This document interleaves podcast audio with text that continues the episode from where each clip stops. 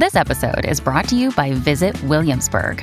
In Williamsburg, Virginia, there's never too much of a good thing. Whether you're a foodie, a golfer, a history buff, a shopaholic, an outdoor enthusiast, or a thrill seeker, you'll find what you came for here and more.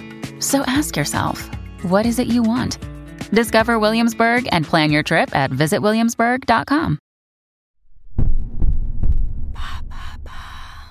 Comment nos opinions politiques influencent-elles notre santé mentale? Merci d'avoir posé la question. Nos idées politiques influencent notre façon de percevoir l'actualité et la réalité, de penser le monde, l'avenir de l'humanité, de la planète, nos idéaux, nos rêves. Il serait donc bien logique que notre orientation politique influence notre santé mentale. Des chercheurs américains de l'Institut SSM Mental Health sont partis de ce postulat et ont mené des recherches. Et c'est quoi les résultats? En décembre 2022, des chercheurs en psychologie et en psychiatrie ont publié un article intitulé La politique de la dépression, tendances divergentes des symptômes d'intériorisation chez les adolescents américains en fonction de leurs convictions politiques. De 2005 à 2018, ils ont étudié des élèves de lycée âgés de 17 ou 18 ans. Ils ont observé qu'après 2010, les syndromes dépressifs ont augmenté, mais surtout chez les adolescentes, qui se perçoivent de sexe féminin, et libérales.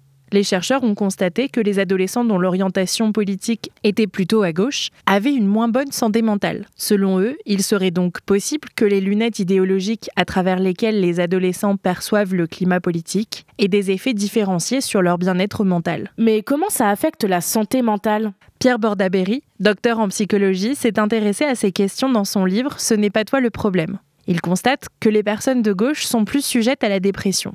Les personnes de gauche sont généralement mieux informées sur les inégalités sociales, ce qui pourrait avoir un impact sur leur morale. Plus soucieux des inégalités et des injustices, les militants de gauche se sentiraient plus submergés par les inégalités et les problèmes sociaux. Les personnes de droite seraient moins affectées par ces problèmes, car selon Pierre Bordaberry, elles ont le réflexe de l'individualisation des problématiques. C'est la théorie du si on veut, on peut. Cela protège de la dépression, car on a l'impression d'avoir le contrôle sur notre vie. A contrario, les sympathisants de gauche constatent que les problèmes de la société dépassent l'échelle individuelle et se sentent dépassés par les événements. Mais selon lui, il est difficile d'établir une relation de cause à effet. Comment ça? Eh bien, la corrélation entre opinion politique et santé mentale semble bel et bien exister, mais il est difficile d'en identifier l'origine. On ne sait pas si la dépression est la cause ou l'effet du vote. Si on rencontre des problèmes dans notre vie, on est plus apte à voir les problèmes de la société. On est alors plus enclin à se dire qu'il faut la changer